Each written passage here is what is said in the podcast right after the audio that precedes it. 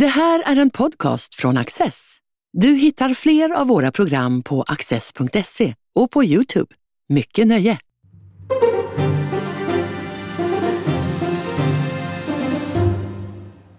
Välkomna till Studio Access. Vi spelar in det här programmet på förmiddagen onsdagen den 18 maj. Så det är bara en dryg timme sedan som Sverige lämnade in sin medlemskapsansökan i Nato och Finland lämnade in sin ansökan samtidigt. Många NATO-länder har eh, signalerat att de eh, välkomnar Sverige, ser fram emot ett svenskt medlemskap.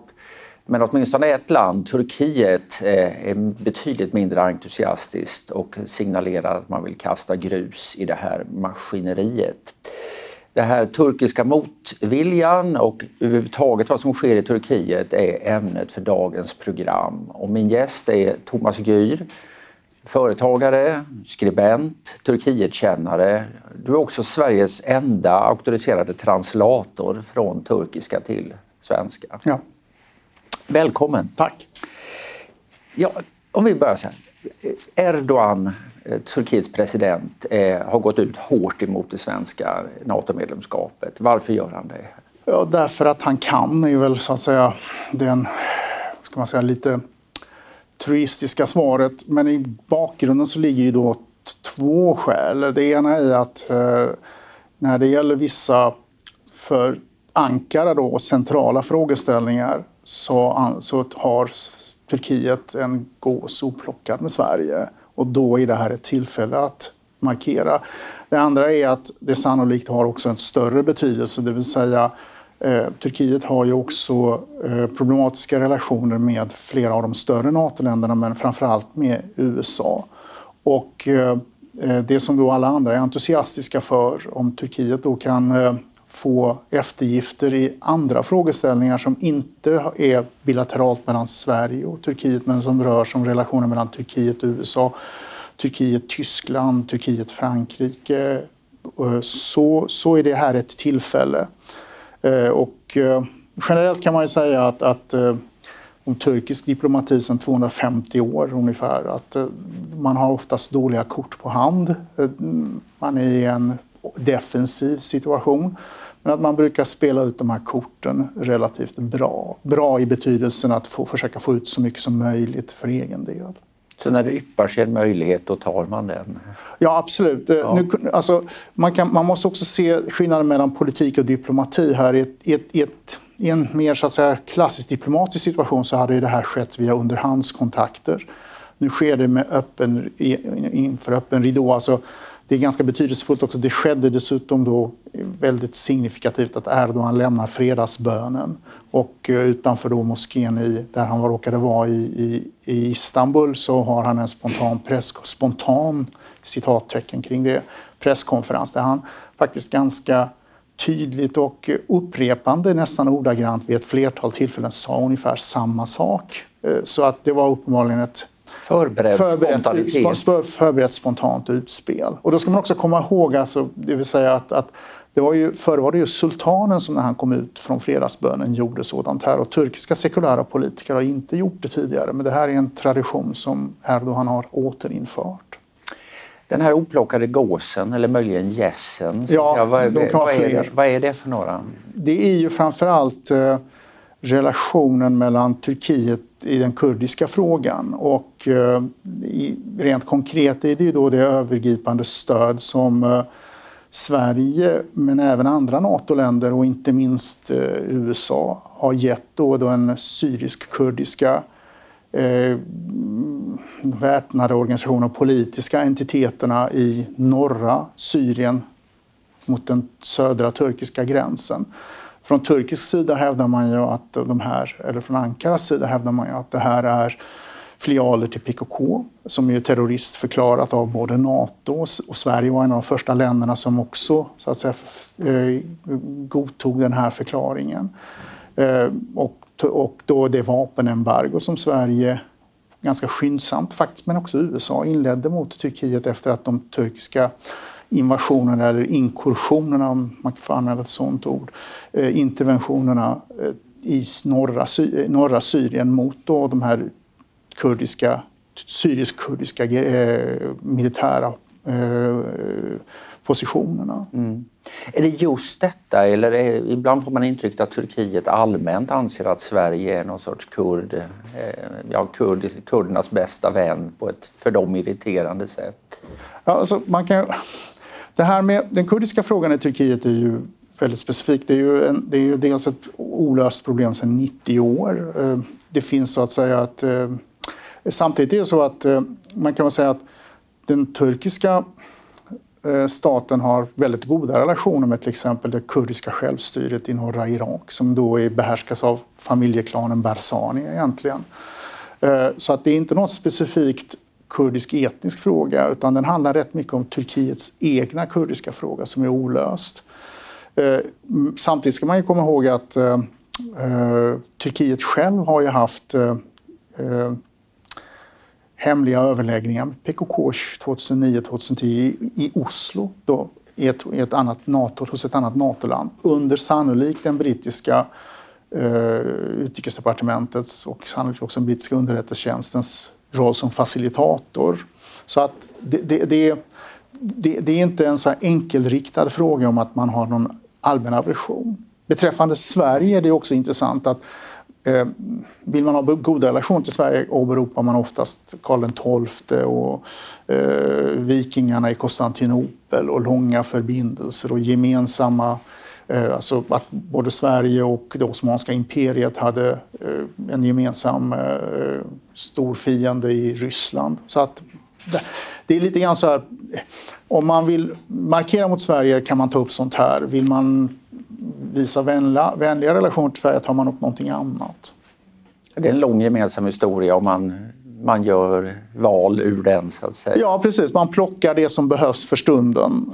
Man kan säga det här kan ju för, förklara att de är, Turkiet är missnöjt med Sverige.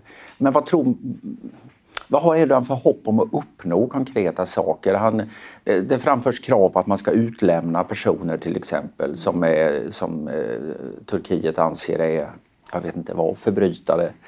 Eh, på dubiösa grunder, vad man kan bedöma. Men eh, kommer, något sånt kommer knappast att hända. Så att säga, vad hoppas han på att uppnå, tror du?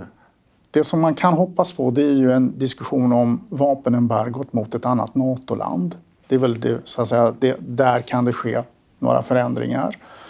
Uh, och det kan ju då bli en paketlösning, det vill säga att den, att, att uh, den uh, amerikanska administrationen gör det ihop med ett antal andra länder. Så att då, då, då blir det en slags face-saving operation för alla parter. Alltså I den här medlemskapsansökanprocessen har vi gemensamt bestämt att vi gör så här och då kan turkarna godkänna det. När det gäller utlämningsfrågan så tror jag att det är ju, det är ju så kallad amerikansk klassisk due process. Det är ju liksom juridiska frågeställningar mellan Turkiet och Sverige och också hur man bedömer så att säga, vad som är Eh, politisk, eh, vad som är politiska brott och vad som faktiskt är direkt kriminalitet beträffande de personer som, efterly- som, som då Turkiet vill ha utlämnat. Det gäller då dels personer som Turkiet hävdar är aktiva i PKK, dels då som Turkiet hävdar är inblandade i den så kallade Gülenrörelsen och statskuppsförsöket 2016. Den tredje delen när det gäller då synen på PYD-YPG i, alltså i, i, i, i Syrien kontra PKK där tror jag att eh, det kan bli, det kan bli den så att säga, viktigaste nöten att knäcka. Och det kan ju då bli snarare att man inte ger efter på vad gäller synen men man kan diskutera hur så att säga, hjälpen och biståndet till det ser ut. Eh, så lite grann är det också från, för svenskt vidkommande är det också lite grann det här att eh, så länge som man var utanför NATO-systemet och ville vara utanför NATO-systemet kunde man ju agera på lite olika sätt visavi diverse NATO-länder, inte bara Turkiet eller, utan även Ungern och så vidare. Och eh, det är lite grann Newtons tredje rörelselag, att every action has a reaction. Att det kommer ju tillbaka det man vill göra och nu passar ju Turkiet på nästa gång kanske Ungern eller Kroatien passar på. Man kan ju också tänka sig att det här kan syfta till att eh, att allmänt liksom eh, få Sverige och kanske andra NATO-länder att dämpa tonläget. Liksom när Turkiet, det turkiska styret härjar ju rätt rejält internt nu alltså med rättssäkerhet, fria medier och sånt där. Det är inte så mycket bevänt med det i Turkiet eh, idag. Nej, men så är det ju. Och att eh, man slippa kritik eller hoppas på dämpad eh, kritik. Ja. Samtidigt är det, eh, man kan säga, samtidigt är det här sättet att agera mot Finland och Eh, Eh, och, och eh, Sverige just nu delvis ett trendbrott därför att på grund av det inrikespolitiska läget med en inflationstakt som offentligt ligger strax under 70 procent men som kanske är uppåt 110-140 procent eh, med då bytesbalans, i problem med utlandsinvesteringar, med en opposition som växer och så vidare, så har ju Turkiet samtidigt då försökt förbättra sina relationer till omvärlden för att åtminstone slippa den delen. Erdogan har då varit i Förenade Arabemiraten som man tidigare anklagade låg bakom statskuppsförsöket 2016. Man har varit i Saudiarabien trots då det här mordet på eh, den, den eh, saudiska journalisten Jamal Khashoggi i saudiska konsul, generalkonsulatet i Istanbul. Man har förbättrat banden med Israel. Man har gjort trevare visavi eh, Grekland. Så på det sättet är det en lite liksom ett, att, att man då väljer en utrikespolitisk stridsfråga på det här sättet är lite som ett trendbrott. Och man ska också komma ihåg att eh, eh det har ju, signalerna från den turkiska administrationen, och styret, är inte entydiga. Eh, alltså Erdogan är ju en mycket mer en mm, eh, vad ska man säga, brinkmanship-politiker som drar saker till sin spets och som formulerar sig så här. Men som också när han retirerar formulerar sig precis på ett annat sätt.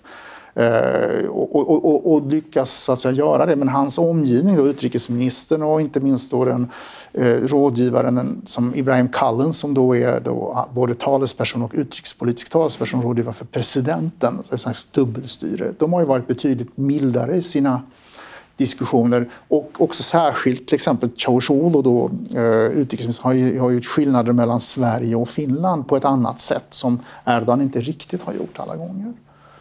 Ska man tolka det som att det finns någon sorts eh, en eh, huvudström som är mera resonabel och så att Erdogan är en lynnig person på toppen utav denna som kan säga lite av varje så att säga. Det är lätt att få intrycket om man, om man läser om, eh, om och tar del av vad som händer i Turkiet att Erdogan har liksom, att det är han som bestämmer allting. Är det så? Ja, så är det ju delvis. Det, är han, alltså, det vill säga så här, man kan väl säga så här snarare att utan att han ger sitt godkännande händer inte någonting. Men det är inte nödvändigtvis så att han alltid bestämmer allting. Emellertid är det också så att hans omgivning har en slags modererande roll med att, eh, som, som typiskt att Ibrahim Kallen som då är mycket verserad och, och också förtrogen med, med Eh, har ett mer västerländskt sätt, om man får kalla det så, går ut och mildrar det här och säger att det inte, vi, vi, har, vi, vi, vi sätter inte några spärrar, vi, tänker inte, vi, vi utesluter ingenting men vi vill få upp det här till en diskussion. Man ska, sen ska man ju också komma ihåg att omvärldens reaktioner också är ju delvis också modererande. Stoltenberg har ju till exempel och även då den finska, finländska presidenten har ju haft en helt annan tonalitet i sina responser gentemot Turkiet till exempel än vad initialt Sverige hade. Det är klart att för Sverige blir det ju väldigt intressant det som händer just nu eh, om man fokuserar på det. Sen en annan fråga är ju hur, hur typiskt är det? Är det så att eh, Nato har ju utökats i omgångar tidigare? Har Turkiet bråkat då också och försökt? Eh, liksom att det är helt enkelt ett mönster att man tar varje möjlighet? Eh, nej, faktiskt inte. Alltså, Turkiet var mycket välkomnande i samband med utvidgningen av, av eh, österut, eh, det vill säga såväl de baltiska staterna som, som då Polen och Ungerns medlemskap. Jag vill inte minnas att det var något problem med Kroatien heller. Jag tror att det här är ett tillfälle där man uppfattar att nu finns det möjlighet att göra eh, någonting som, är, som, som också eh, har med de bilaterala förbindelserna och irritationen att göra. Eh, sen är det så här delvis också att eh, eh, för turkiskt vidkommande så betyder fortfarande geopolitik väldigt mycket. Och i grunden långsiktigt med tanke på de historiska relationerna till Ryssland och det ryska imperiet Eh, så, så är ett, framförallt ett finländskt medlemskap oerhört attraktivt. För det skulle ju avlasta väldigt mycket så att säga, i den norra flanken. Och det är också intressant att man har även sett Polen på det här sättet. Och det är ju, alltså, om man då inräknar den östra rikshalvan till Sverige historiskt så har ju Turkiet, Osmanska imperiet, Polen och Sverige haft väldigt bra relationer sinsemellan. Men avstånden kan man kan säga på 1700 och 1800-talet var för långa mellan Istanbul och Stockholm för att man skulle kunna ha gemensamma samordningar. Men man har ju samordnat det genom så att säga Polen. Sverige har haft en polsk-svensk kung och eh, Turkiet har haft en polsk kontingent av officerare som då har bistått turkarna. Det finns till och med en polsk koloniby i, utanför Istanbul som heter Pol polska byn Polynezköj som är från 1800-talet där det bor polacker fortfarande. Så att, i det perspektivet så tror jag att turkarna ser finländsk, medborg- äh, förlåt, finländsk medlemskap som mycket, mycket intressant. Mm. Men inte svenskt? Eh, jo, sannerligen och säkerligen. Man kan ju säga att Finland men, har landgränsen och Sverige har, har sjögräns. Precis, ja. precis. Och, Turki, och, och, Sverige, och Sverige och delvis Danmark tillsammans har ju samma roll som alltså över eh, Eh, det, det, det, ryska infar, infarten till Atlanten som Turkiet har beträffande den ryska infarten till Medelhavet. Och det är också ingen slump givetvis att Sverige och Finland har haft ganska långa gemensamma förberedelser även så att säga, efter, under kalla kriget om hur sunden ska spärras. Så I det perspektivet så, så, så, så tror jag att man ser även Sveriges geopolitiska roll långsiktigt. Vi kan väl prata lite mer geopolitik. Det är ju, det är ju trots allt eh, krig norr om Svarta havet. Eh, och, eh, och eh, Turkiet verkar ha en ganska komplicerad eh, eh, position gentemot Moskva och Kiev. Här. Kan du berätta lite om det? Ja, det finns ju tre regionala stormakter i området som alltid har stridit om makten. Det är ju det persiska imperiet, det är det ryska imperiet, det är det osmanska imperiet. Så mellan de tre så finns det ju en strategiskt geopolitiskt spel som går tillbaka till ja, 14 eller 1600-talet. I det perspektivet är ju Turkiet eh, eh, har en mycket särskilt speciell relation till Ryssland. Eh, som Ryssland, eller Sovjetryssland, det, det var ju också det, det, avgörande skälet till varför Turkiet, som var neutralt under andra världskriget fram till februari 45, faktiskt gick med i Nato 52. Därför att Stalin krävde då överhöghet över Bosporen och Dardanellerna samt två turkiska provinser. Då insåg man på något sätt att det gick inte att vara neutral i närheten av Sovjetunionen.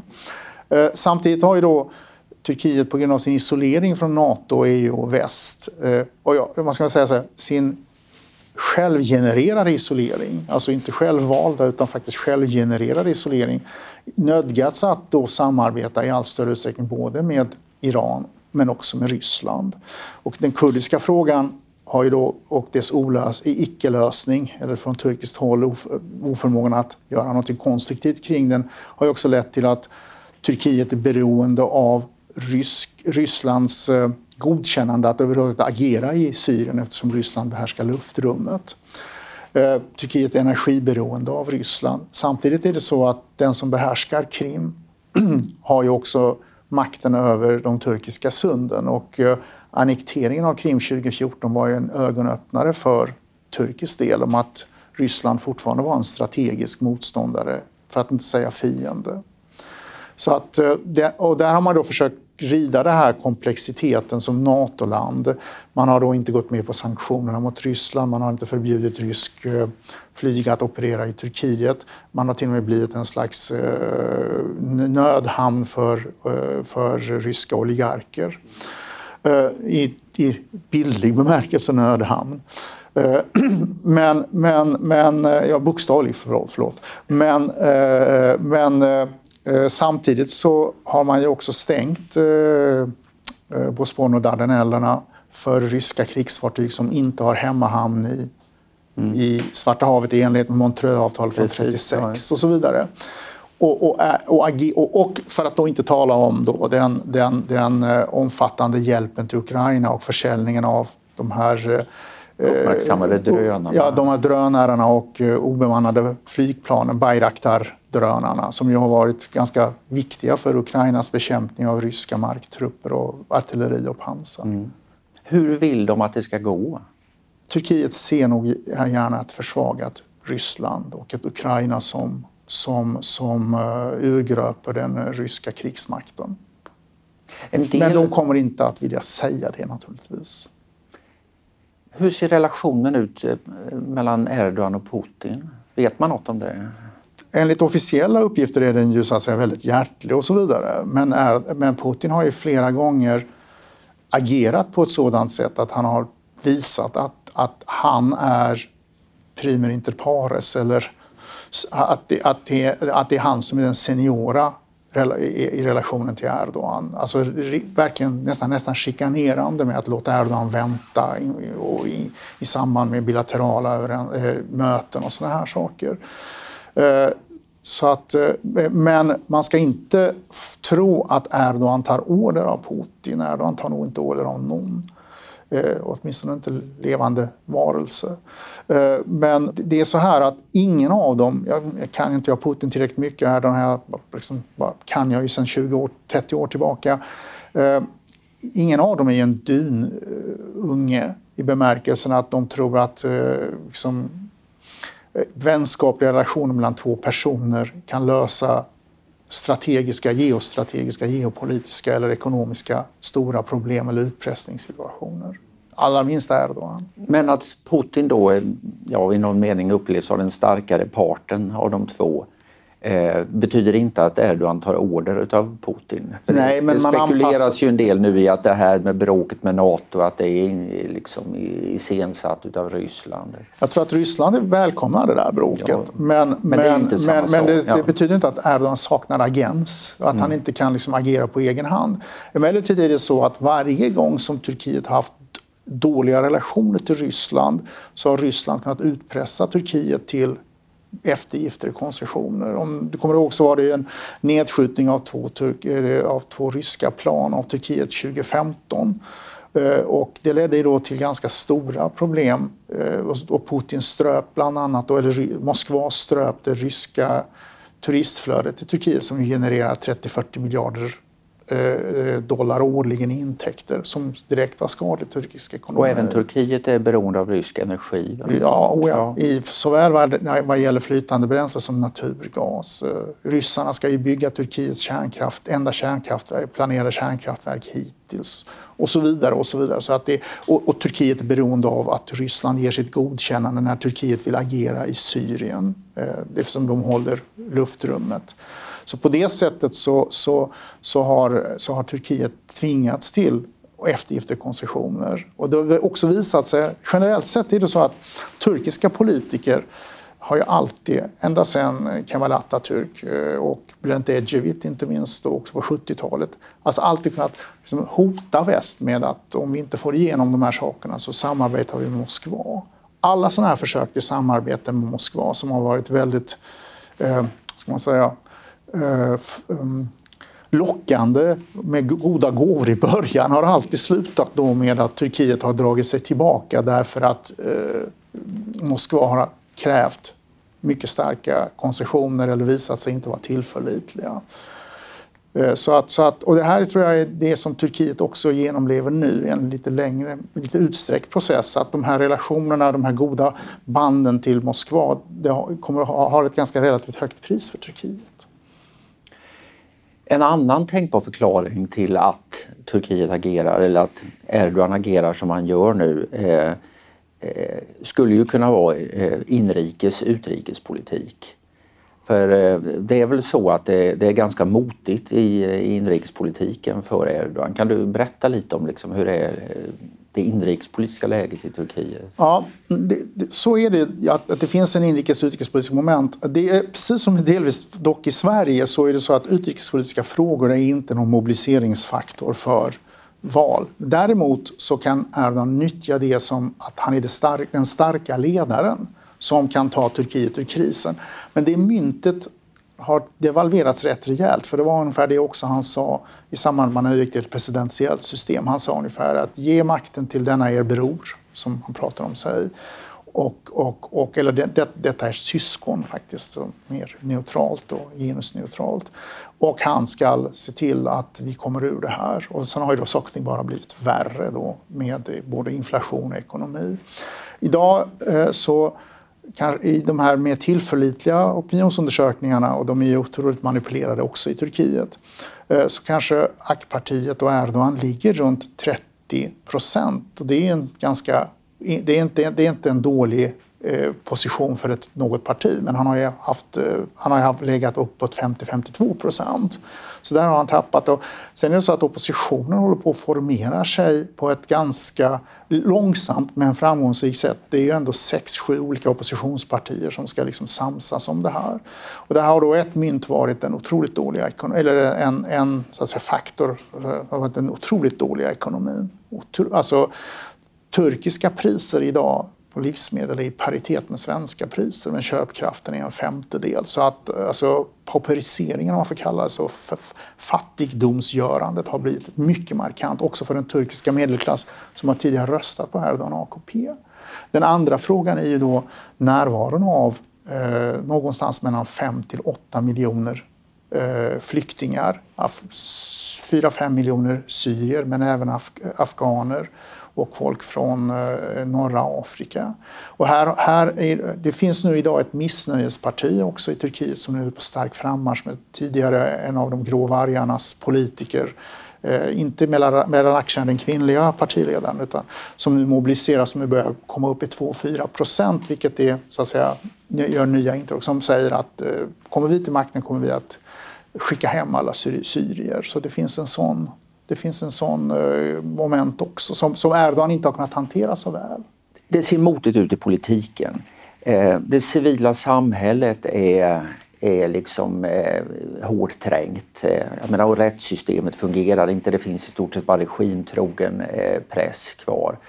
Det finns starka oppositionspartier med ett brett stöd. Men kommer AK-partiet att acceptera en valförlust? Det där är ju det där är ju knäckfrågan och den stor, största och allvarligaste frågan. Eh, och eh, hör man med oppositionsledare och även då oppositionella journalister så, är det också, så säger de också att det är också alltid den frågan som västerlänningar ställer eh, från, från väst. De kommer, kommer man att acceptera en valförlust och så vidare.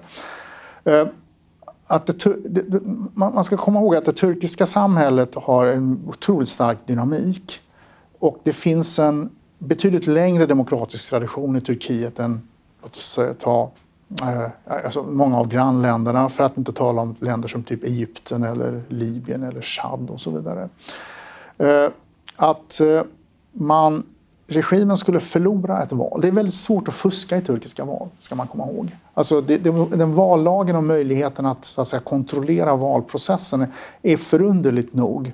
Medborgarna har rätt att följa rösträkningen ja, på plats. Varje parti ja. har rätt att utnämna en person som så att säga, tillsammans med valnämnden går igenom protokollet och kontrasignerar det. Så att alla, och alla större, det kommer också oppositionspartiernas stora utmaning kommer att vara, kommer det finnas en oppositionsparti politiker som följer det här på varje enskild valplats. Sen har man, nu, man, så har man då, nu har man också på hoppas ändrat vallagen så att den missgynnar de små partierna och deras koalitioner och gynnar då bland annat AKP. Så att det, det sker den här typen av så att, säga, eh, eh, att kratta manegen för att undvika valförlust. Men vad som händer efter en valförlust och som, hur man agerar därefter, det lär eh, det, det, är som sagt återigen knäckfrågan. Men ett, med Turkiet, skulle, ett, ett, det turkiska samhället så som jag åtminstone känner det skulle inte acceptera att man inte till, alltså,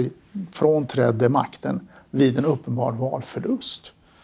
Eh, det gick ju dåligt för AK-partiets kandidat i borgmästarvalet i Istanbul ja. för några år sedan. Och, men då, då låg väl centralregeringen på så att det blev en andra valomgång, ja. eller, eller ett nyval egentligen efter detta. Ja, det, ja, ett helt omval. Ett omval, ja, precis. Eh, men där gick då folk en masse till AK-partiets motståndare, Socialdemokraten. Ja, så att där, där svalde de till, och då svalde de det nederlaget. Ja, ja, men då, jag vet inte men, hur mycket det säger om vad som kan jo, hända på det nationell där, det där nivå. En, ja, men det, det, så, så är det. Alltså, det, säger, det, det, det är ett väldigt bra exempel. För att man ska rekapitulera vad som hände var att, att i mars så vann oppositionskandidaten, den nuvarande borgmästaren Ekrem Imamoglu, någonstans mellan 13 och 16 000 röster. Då krävde man en omräkning och man till och med så att man hade fyra valsedlar i, en, i samma i samma kuvert men godkände tre av dem men inte den som handlade om borgmästarval. Alltså det var fullständig eh, det, var fullständig korruption från agerande från valnämndens sida. Och så tvingades man till omval och då förlorade, då vann Imamoglu igen, den här gången med 625 eller 640 000 rösters övervikt, någonting åt, i den kalibern. Och då nödgades man avträda detta. Eh, så att om valvinsten, alltså det är då presidentval och parlamentsval senast i juni 2023. Eh, om den valvinsten är oomtvistligt hög då, och då kommer man inte att kunna ifrågasätta den. Så man emellertid komma ihåg att bara för några dagar sedan så kom det en dom med fängelse och politiskt verksamhetsförbud mot provinsöverhuvudet för oppositionspartiet, den kvinnliga politikern Canan Kaftanoglu eh, från en domstol för missfirmelse mot presidenten och missfirmelse mot eh, premiärministern som då råkar vara samma person. Det är ett olika tillfällen när Erdogan borde först vara premiärminister och sen president. Eh, och det här är ett sätt att använda sig av judiciella medel för att eh, det man inte kan göra politiskt. Så den risken finns. Det mest ironiska är givetvis den att Erdogan själv eh, åkte ju i fängelse av exakt samma anledning eh, 1997 när han var borgmästare i Istanbul. Därför att man i, det, det dåvarande styret inte tålde att han var en eh, så att säga, uppåtgående stjärna. Men så kan det ju gå i politiken att eh, de forna offren blir de nuvarande bödlarna. Så är det. Eh, och jag tror vi sätter punkt där eh, för ett mycket intressant samtal. Det ska, processen med det svenska NATO-medlemskapet där vi började eh, kommer att pågå några månader nu framöver och kommer att bli mycket intressant att följa. Av många olika skäl, men inte minst detta. Tack så hemskt mycket Thomas Göj. Tack. Du har just lyssnat på en podcast från Access. Du vet väl att vi också är en tv-kanal och tidning? Teckna en prenumeration idag på access.se.